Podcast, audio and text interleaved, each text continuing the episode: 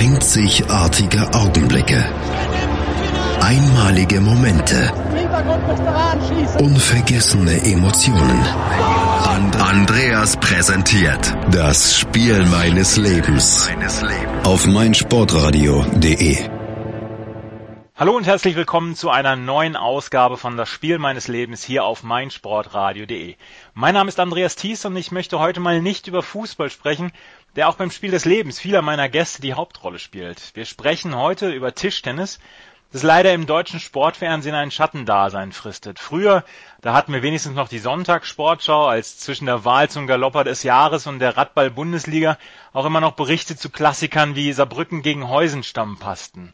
Gleich stelle ich euch meinen heutigen Gast, den Marius, vor, der über das Jahr 1993, dem Jahr, in dem das Spiel des Lebens von Marius stattfand. Und hier geht's gleich weiter beim Spiel meines Lebens auf meinsportradio.de.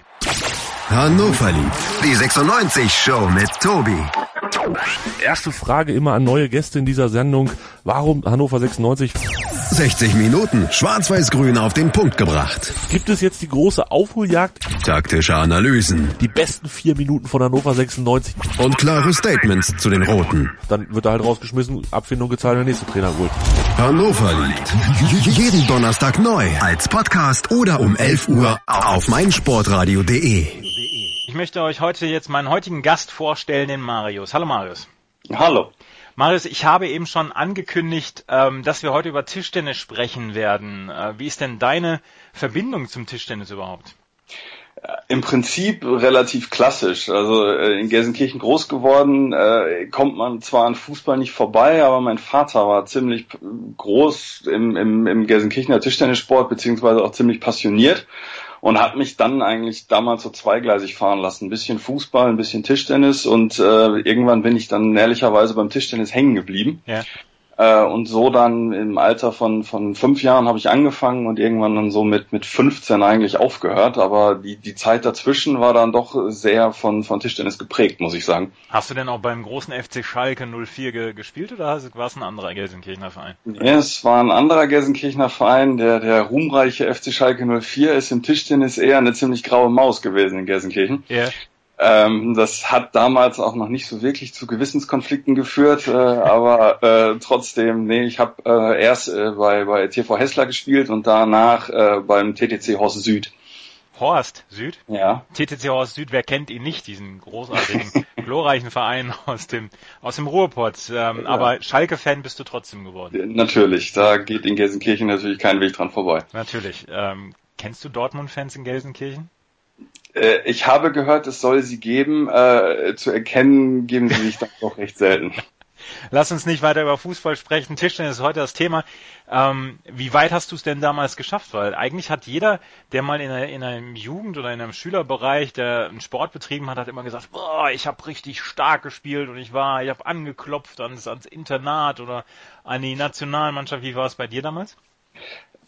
Im, Im Nachgang ist das alles immer schwierig zu bewerten. Also ich habe, äh, ich glaube, A-Jugend, glaube ich, war es Westfalen-Auswahl, so hieß es damals gespielt. Also Ja. ich habe durchaus, auch wenn das dann häufiger bemüht wurde, an, an äh, Landesauswahlen gekratzt. Also ich war einmal als Ersatzmann bei einer ja, es war keine Jugend-EM, aber es war halt irgendwie so eine Verbands-EM äh, für fürs Land NRW. Habe ich äh, in, in Schweden mal so im internationalen Wettbewerb mitgespielt. Also ich war keine Graupe, äh, es hat aber wohlweislich nicht bis ganz nach oben gereicht. Ja. Was war denn dein bester Schlag?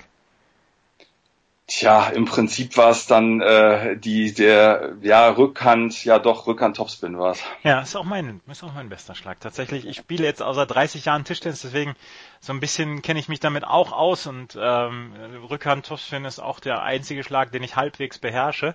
Der Rest äh, fußt dann eher so ein bisschen auf Zufall. Ähm, wir sprechen heute über das Spiel deines Lebens. Das ist äh, aus dem Tischtennis Europapokal.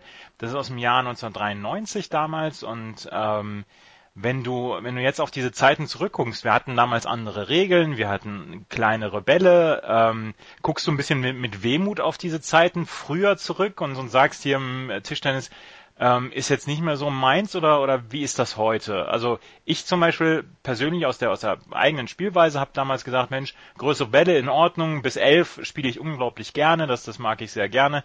Ähm, wie ist es da bei dir gegangen? Ich meine, Tischtennis tut ja viel, um in irgendeiner Weise dann auch vom Fernsehen beachtet zu werden.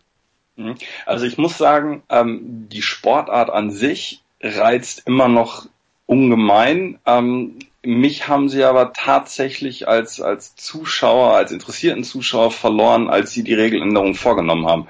Also dieses äh, klassische bis 21 äh, war eigentlich etwas, was mich begleitet hat in meiner ganzen Jugend. Und äh, dementsprechend habe ich mir sehr schwer getan, die neuen Regelungen irgendwie anzunehmen und nicht da reinzudenken, zumal die TV-Präsenz auch nicht da war und äh, schwierig. Also da muss ich sagen, war für mich so, so eine Art Bruch drin in meiner ja. in meiner passiven Art Tischtennis zu verfolgen. Ja, also ich habe zum Beispiel komplett anders. Ich habe äh, damals, ich habe es ja vorhin in der Anmoderation schon gesagt, ähm, Heusenstamm gegen Saarbrücken, das wurde dann ja zwischendurch dann auch mal im Fernsehen gezeigt, in der Sonntagssportschau. Und dann gab es solche Duelle wie, ich sag jetzt mal, Peter Stellwag gegen Engelbert Hüging. Engelbert Hüging, so ein Abwehrspieler, Peter Stellwag eher so, so ein Topspin-Spieler. Und die haben dann gerne mal so eine Dreiviertelstunde am Tisch gestanden, auch immer ähm, ohne Handtuchpause. Damals gab es noch nicht nach fünf Ballwechseln die Handtuchpause. Sie sind nach jedem Ballwechsel sind sie zum Handtuch gegangen und dieses Spiel hat sich unglaublich gezogen. Und ich finde, dass diese Spannungsmomente einfach größer geworden sind äh, mit, mit der kürzeren Spielweise und dass es dann auch ähm, ein bisschen actiongeladener geworden ist und dass, dass man also wirklich auch versucht hat, diese Dinger ein bisschen zu straffen, diese Sätze, um nicht mehr solche Sachen wie Engelbert Hüging gegen Peter Stellwerk, Stellwag damals zu haben. Lustigerweise habe ich den komplett anderen Ansatz. Ähm, aus meiner Erinnerung, diese, diese elendig langen Spiele, kräftezehrend, gerade Topspin-Spieler gegen, gegen Abwehrspieler, haben von der Intensität eines jeden Ballwechsels für mich so unglaublich gelebt, ja. dass es war vom, vom ersten Ballwechsel an war es, war es ein Kräftezerren. Und man hat dann wirklich gegen Ende des Satzes immer gesehen, okay, nur, nur der Fittere, äh, sowohl mental als auch körperlich kommt durch. Und genau diese ohne das heutige kleinreden zu wollen, zumal ich da auch nicht mehr so tief drin bin, aber äh, das, das zeichnet es heute einfach nicht mehr aus, weil es einfach viel, viel schneller geworden ist. Und ich bin bei fast allen Sportarten kein Freund von den Themen, wir müssen das irgendwie schneller oder sonst was machen. Ich meine, da können wir über verschiedenste Sportarten reden und ohne abzudriften, äh, die Pitching Clock im Baseball wird auch nicht meins sein. Das ja. ist halt einfach so. Ja. Nee, wie gesagt, also ich auch aus der eigenen Erfahrung äh, gedacht habe damals, ich habe damals meinen ersten Satz, den ich, äh, den ich auf dem Niveau gespielt habe, bis 11 habe ich 11-0 gewonnen und da, von da an war ich Fan. Also das war, das war so eine Geschichte, da hatte mich diese, dieses Format hatte mich dann sofort ähm, bekommen. Ähm, heute verfolgst du noch die Tischtennisszene, weil ich meine, Deutschland hat ja durchaus ähm, gute Sportler hervorgebracht und nach wie vor bringt sie noch hervor. Dimitri Ovtcharov 2012 bei Olympia in London mit der Bronzemedaille, ähm, Timo Boll lange Zeit wirklich in einer, in einer absoluten Weltspitze gewesen, jetzt noch in einer erweiterten Weltspitze. Verfolgst du das noch oder ist das komplett jetzt weg? Ja, also so richtig lösen kann und möchte ich mich auch nicht. Ähm, es ist halt, dass man, dass man punktuell Dinge verfolgt, wobei ich da auch gestehen muss, Bundesliga wirklich nur am Rande. Mhm. Ähm, das ist, bin halt äh, sozialisiert worden sozusagen mit mit äh, Roskop Fetzner, damals die die WM 89 in in, in Dortmund. Ja. Wobei ich lustigerweise Tischtennis nie so als das das nationale Thema äh, wahrgenommen habe. Also das, das erste Mal so als nationales Ding wirklich äh, im 93 beim, beim Spiel meines Lebens. Ja. Aber vorher war es halt einfach eine absolute Faszination für, für wirklich Sportler an sich im, im Bereich Tischtennis. Also ich habe ähm, das, das Finale 89 äh, bei, bei der WM in Dortmund zwischen Jan-Ove Waldner und, und, und Persson gesehen. Ja. Und das waren auch so Dinge, wo ich war da halt nie so fixiert auf, auf die Bundesliga an sich, sondern dann auf die internationalen Turniere, äh, weil da halt das Thema auch wirklich extrem äh, in den Vordergrund gespielt wurde und da gegen Ende halt auch immer die herausragenden Spieler mit den herausragenden Leistungen waren. Ja. Ist so ein bisschen die 500.000 Euro Frage auch.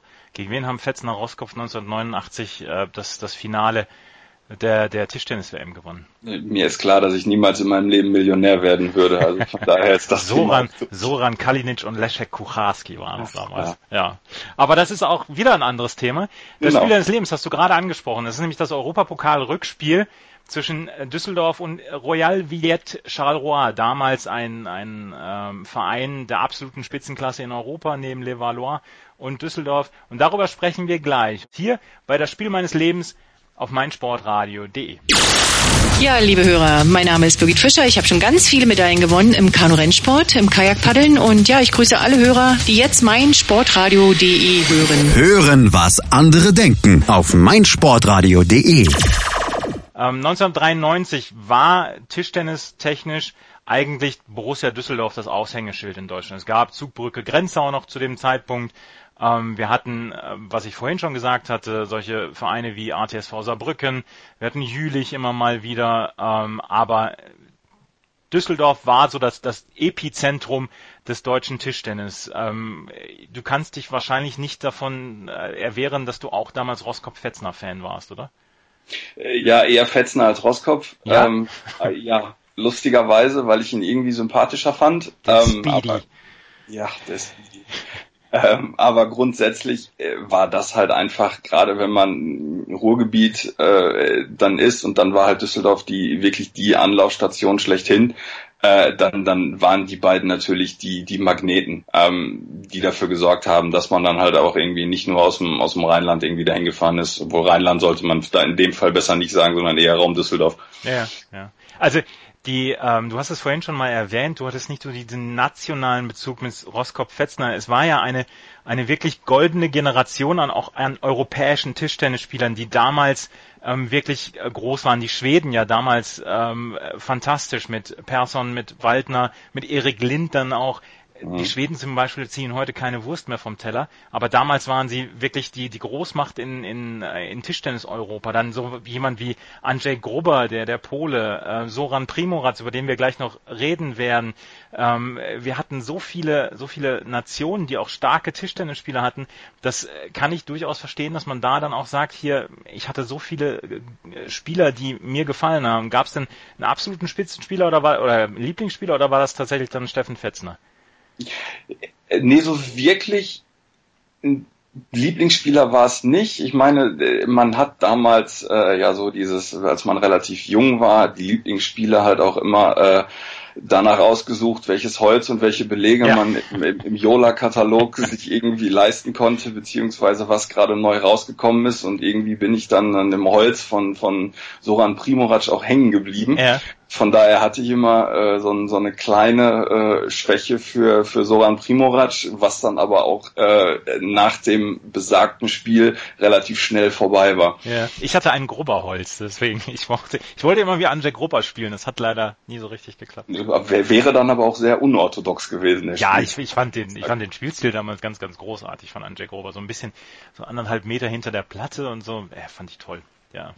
Ja, wenn man sich so die Zeit von damals anguckt, finde ich, es ist so, wenn man das in die heutige Zeit transportieren wollen würde, ich glaube, mit den Spielern von damals wird Tischtennis auch so ein bisschen besser dastehen, weil ich finde, so diese, diese klassischen Charaktere, die man damals hatte, könnte man heute viel besser vermarkten. Also so dieses, dieses arrogante Genie, immer ein bisschen gelangweilt wie Jan-Ove Waldner, ja. der ewige Pechvogel und zweite Person, das sind einfach Dinge, so die sind heute irgendwie ohne diese Ecken und Kanten. Ja. Und ich glaube, wenn man das vermarktungstechnisch gucken oder begutachten würde, glaube ich, dass die Spieler von damals heute die Sportart, Sportart weitaus mehr nach vorne bringen würden. Ich glaube ja auch, dass diese Parität damals, die es zwischen Europa und Asien beziehungsweise vor allen Dingen China gab, dass die dann heute dem Tischtennis auch besser tun würde, weil äh, ja. die Europäer haben kaum noch Spieler, die wirklich mal Chinesen schlagen können und äh, China ist halt weit enteilt in dieser Sportart. Ja, das stimmt. Ja, also das äh, damals, aber ich gebe dir absolut recht, dass diese diese Spieler, es, es waren sehr sehr viele Typen dabei und ähm, Jan-Ove Waldner habe ich später nochmal in seiner Karriere in Bremen bei einer Tischtennis-WM gesehen und äh, wie er mit einem Bewegungsradius von einem Bierdeckel dann seine seine Gegner nass gemacht hat, das war auch damals noch eine eine große Freude. Das ist ähm, sehr, sehr schön. 2003, glaube ich, war die, war die Mannschafts-WM in, in Bremen und da war er noch mit dabei. Ähm, wir müssen mal auf das Spiel deines Lebens ja. zurückkommen. Das war das Finale des Landesmeisterpokals damals 1993 und Düsseldorf spielte im Finale gegen Royal Villette Charleroi. Und bevor wir jetzt darüber sprechen, möchte ich gerne noch ähm, einer Person danken, die uns bei der Recherche zu dieser Sendung geholfen hat. Das ist nämlich die Spre Pressesprecherin vom Deutschen Tischtennisbund. Ähm, das ist die Simone Hinz und die hat uns geholfen, da so ein bisschen was zusammenzutragen, weil 1993, wir waren noch nicht ganz so weit mit dem Internet und wir haben uns doof und dusselig gesucht nach, nach Material zu diesem, äh, zu diesen Spielen und es hat nicht so viel gegeben. Also vielen Dank, Frau Hinz, dafür nochmal, wenn Sie es hören. Das Hinspiel ging 3 zu 4 aus in Charleroi. Es war damals äh, eine Mannschaft gespickt mit Superstars. Wir haben ihn vorhin noch gar nicht erwähnt. Jean-Michel Sèvres, Soran Primoratz und Andras Potpinka. Andras Potpinka, der ja dann jahrzehntelang quasi noch in der Bundesliga gespielt hat, auch heute noch, glaube ich, in der Oberliga oder Regionalliga spielt in Deutschland. Ähm, das war schon richtig, richtig gutes Team. Und die äh, Düsseldorfer brachten dann Jörg Roskopf, Steffen Fetzner und äh, Josef Plachi dagegen. Josef Plachi, knapp 150. der Weltrangliste, wird gleich noch eine ganz zentrale Rolle spielen. Damals äh, war es so, dass man erst drei Einzel spielte, dann ein Doppel und dann, wenn das Spiel noch nicht entschieden war, wieder drei Einzel. Und es ging tatsächlich 4 zu 3 für Charleroi aus und äh, Andras Potpinka für Charleroi gewann damals im dritten Satz 23 zu 21 gegen Josef Plachi. Das ist schon da alleine an Dramatik nicht zu überbieten, oder? Nee, das stimmt. Also ich glaube, dieses, dieses Hinspiel, wie es, wie es gelaufen ist, das hat auch eigentlich den, den Ton gesetzt für, für das Rückspiel. Und die, die Erwartungshaltung auch von den Zuschauern, die da waren, ähm, wobei ich gar nicht weiß, wie viele damals in die Halle in Düsseldorf gepasst haben, waren halt auch relativ viele Neutrale dabei. Und sie waren alle so, wie, wenn mich meine Erinnerung nicht trügt, die so gespannt waren auf wirklich herausragenden Tischtennissport. Und äh, nun gut, sie wurden dann halt auch nicht enttäuscht. Ne? Ja. Ähm, damals, wie gesagt, das Herren-Doppel spielten Fetzner Roskopf, die ja 1989 das, ähm, die Weltmeisterschaft gewonnen hatten, 92 bei Olympia hatten sie die Silbermedaille geholt und äh, waren dann gegen Primoraz und Sev mit 21-15 und 21-10 unterlegen. Also es war eine unglaubliche Klatsche für Fetzner Roskopf. Und ähm, Roskopf gewann zwar seine beiden Einzel gegen äh, Jean-Michel Zev und äh, gegen ähm, Soran Primoraz, aber Plachi verlor halt sein erstes Spiel, Plachi verlor auch sein zweites Spiel und er war, er galt so ein bisschen als Schwachpunkt. Die Düsseldorfer hätten noch Sascha Köstner hinten dabei gehabt. Ralf Wosig hatte damals, glaube ich, schon seine Karriere beendet, beziehungsweise war nicht mehr ähm, konkurrenzfähig, aber da fehlte es so ein ganz kleines bisschen auf dieser Position 3, weil auf, auf Roskopf und Fetzner konnte man sich halbwegs verlassen, oder?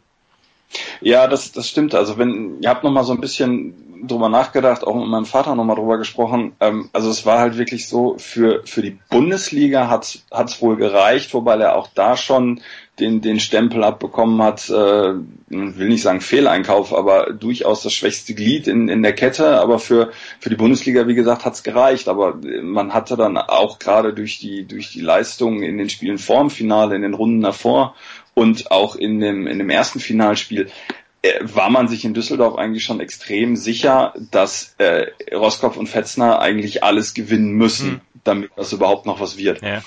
Ähm, sag ein bisschen was zur Stimmung in Düsseldorf, weil wir sprechen gleich noch über die Spiele im Einzelnen, aber ähm, mhm.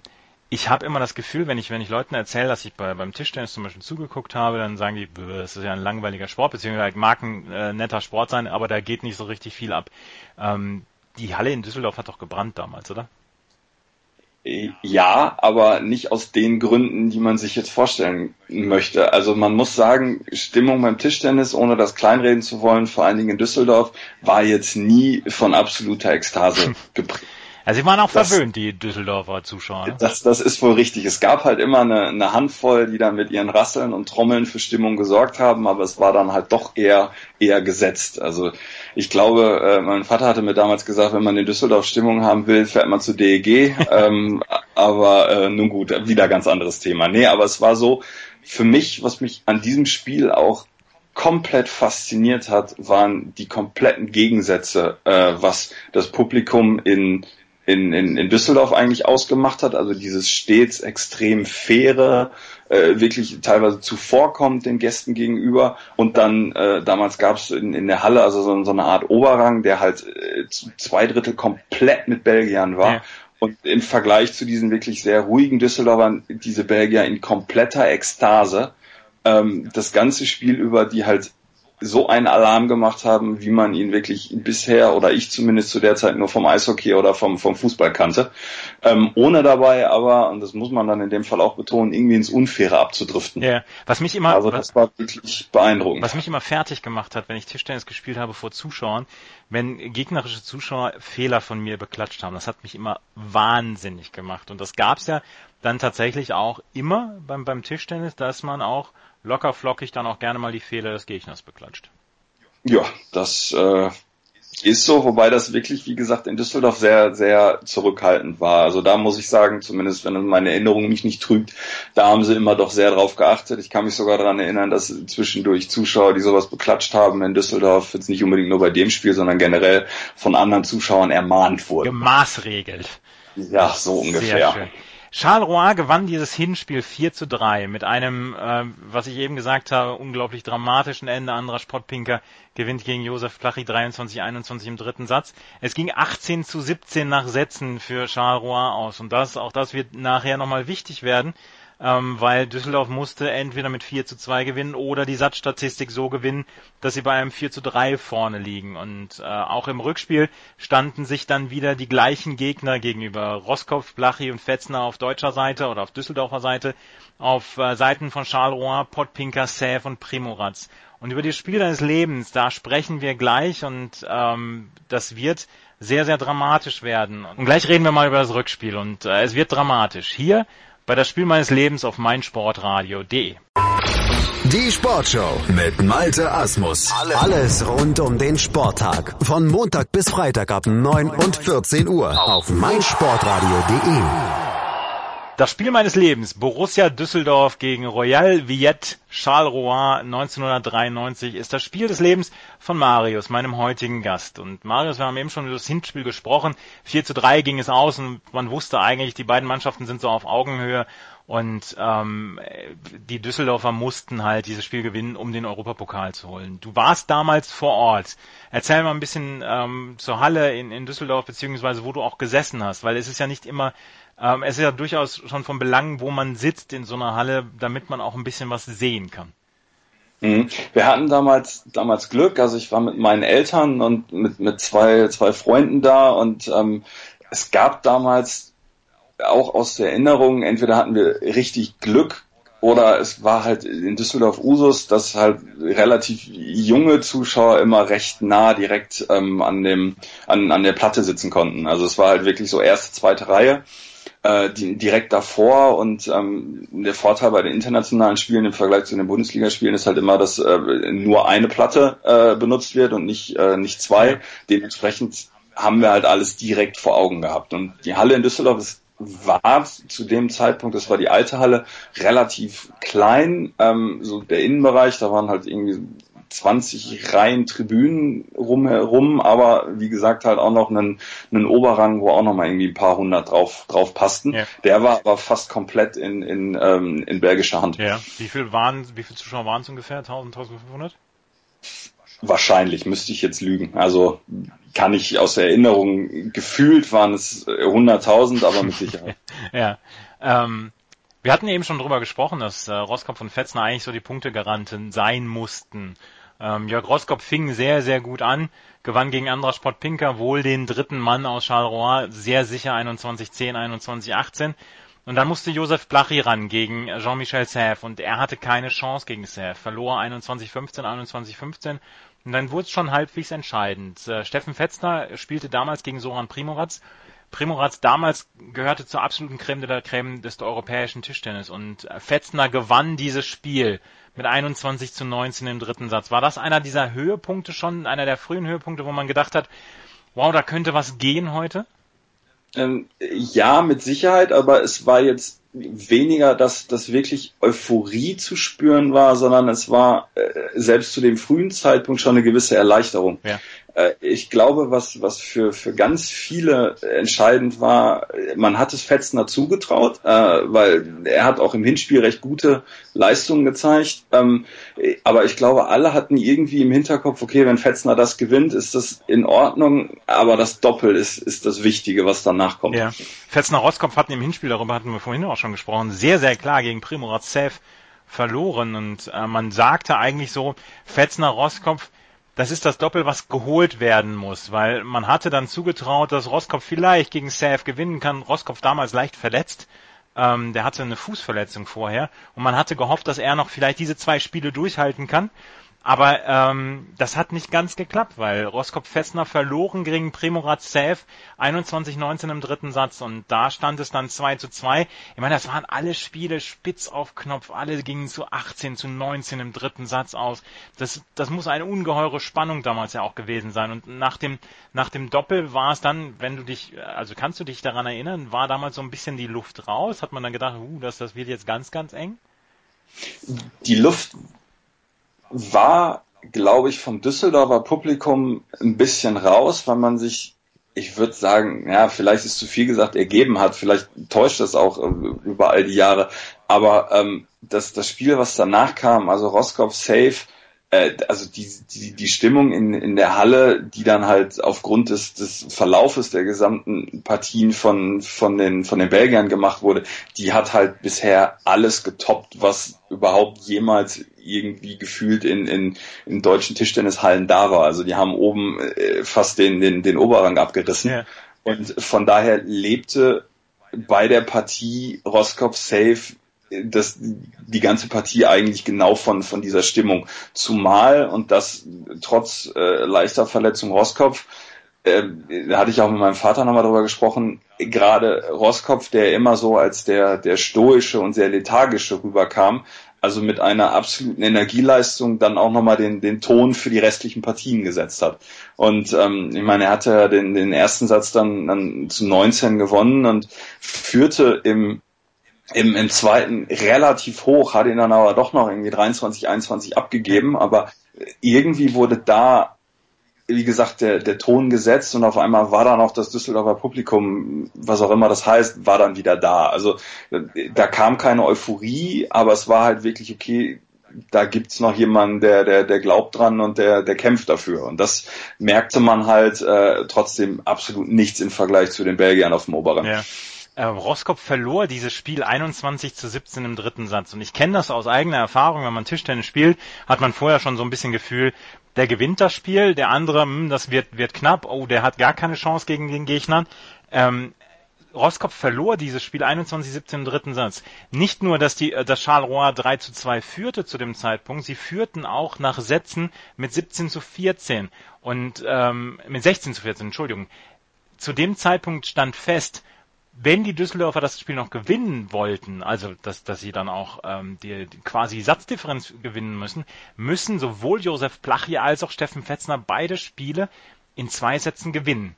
Und da ist für mich so eine, so eine Geschichte, wo ich dann sage, wenn ich das, wenn ich das vor Ort gesehen hätte, habe ich gesagt, Plachie gegen Primoraz in zwei Sätzen, never ever.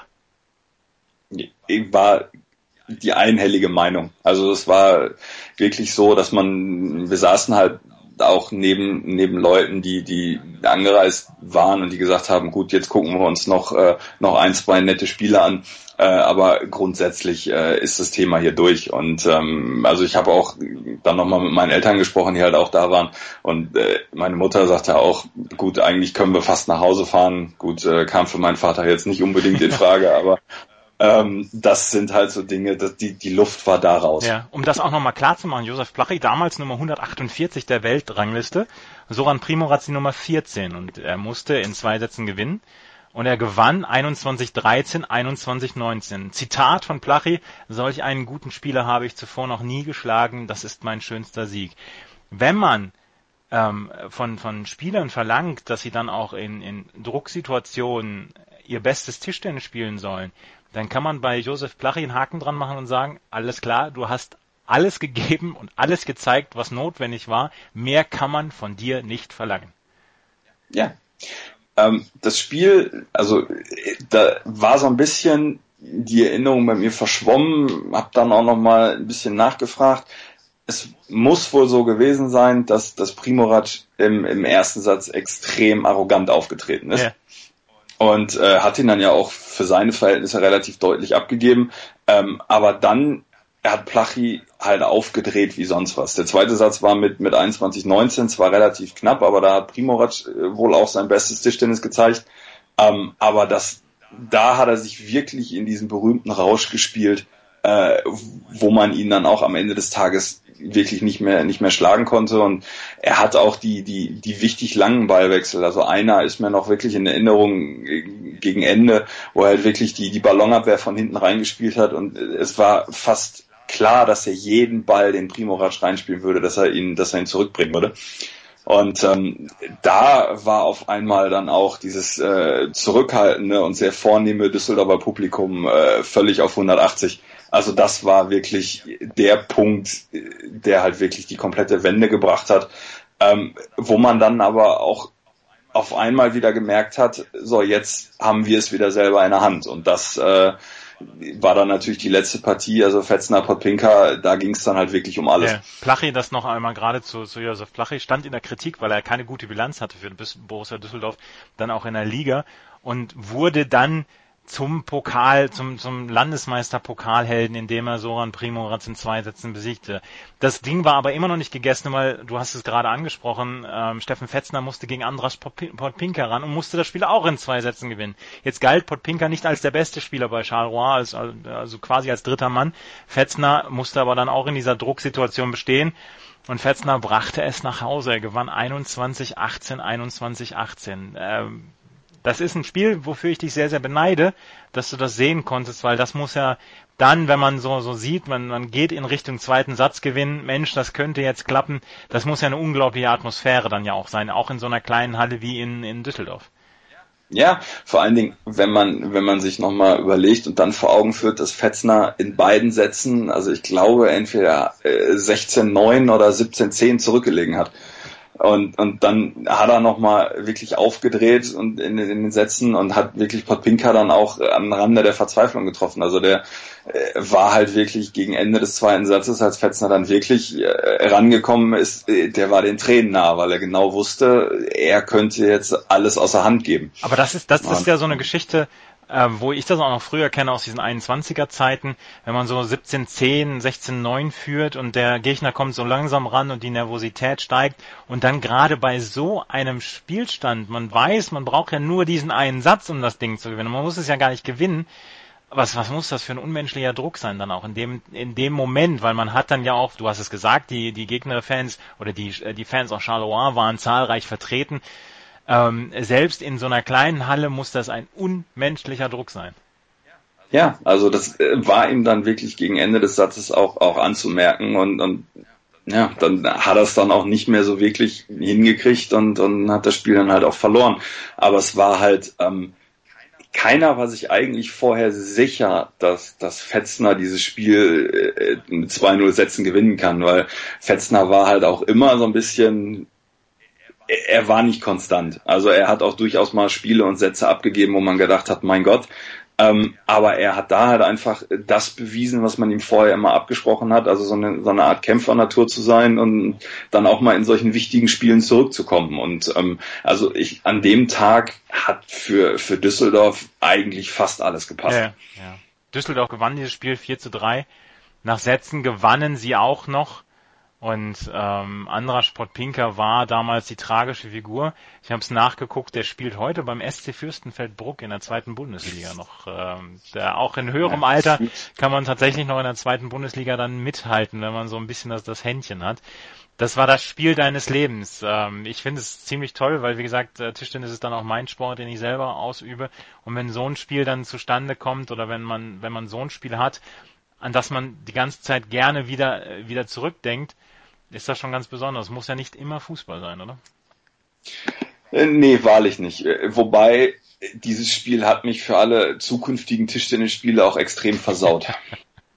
ja, äh, man kann nicht immer so ein Drama verlangen, ne, wie in so einem Spiel. Ne? Äh, nee, das, das ist wohl richtig. Aber es äh, hat bei mir dann auch mehr oder weniger den, den Weg geebnet, äh, dass der Fußball dann halt auch immer wichtiger wurde, weil gerade fasziniert von, von der Atmosphäre, die nun wahrlich beim, beim Tischtennis oder bei, bei anderen Sportarten, die ich mir mal angeguckt habe, wie Basketball, halt nicht so ausgeprägt war. Ja. Also von daher, äh, nee, aber im, im Nachgang betrachtet, äh, es gab mit Sicherheit viele, viele fantastische Spiele, die ich äh, in, in verschiedensten Sportarten gesehen habe, aber dieses Spiel gerade im Tischtennis war dann doch irgendwie eines der prägendsten. Ja, du hast deine Karriere irgendwann an Nagel gehängt, weil du, du hast es mir im Vorgespräch erzählt, weil du gegen einen Piefke eine sehr, sehr klare Niederlage bezogen hast. Ähm, juckt es denn jetzt in den Fingern dann nochmal vielleicht trotzdem den Schläger wieder in die Hand zu nehmen oder bist du da komplett raus?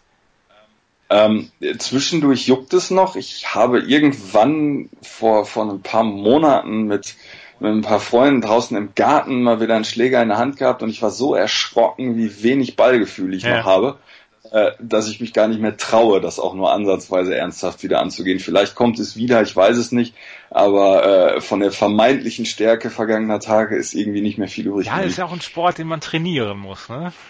Ja, das stimmt schon. Das war das Spiel des Lebens von Marius. Marius, vielen, vielen Dank für deine Erinnerungen. Das hat mir großen Spaß gemacht, auch mal wieder ein anderes, eine andere Sportart als, als Fußball ähm, durchzusprechen. Vielen Dank dafür. Gerne. Wenn ihr ein Spiel eures Lebens habt, das muss nicht immer Fußball sein, wie wir gerade gehört haben, dann meldet euch doch bei meinsportradio.de und auf unserer Facebook-Seite zum Beispiel facebook.com slash meinsportradio, unter Twitter at meinsportradio oder info at meinsportradio.de als Mailadresse. Wir setzen uns mit euch in Verbindung und ähm, dann können wir eine Stunde lang über das Spiel eures Lebens sprechen und viel Spaß noch im weiteren Programm von meinsportradio.de und bis zum nächsten Mal. Auf Wiederhören. Schatz, ich bin neu verliebt. Was? Da drüben. Das ist er. Aber das ist ein Auto. Ja, eben. Mit ihm habe ich alles richtig gemacht. Wunschauto einfach kaufen, verkaufen oder leasen. Bei Autoscout24. Alles richtig gemacht. Wie baut man eine harmonische Beziehung zu seinem Hund auf? Puh, gar nicht so leicht. Und deshalb frage ich nach, wie es anderen Hundeeltern gelingt, beziehungsweise wie die daran arbeiten. Bei Iswas Dog reden wir dann drüber. Alle 14 Tage neu mit mir, Malte Asmus und unserer Expertin für eine harmonische Mensch-Hund-Beziehung, Melanie Lippisch. Iswas Dog mit Malte Asmus. Überall, wo es Podcasts gibt.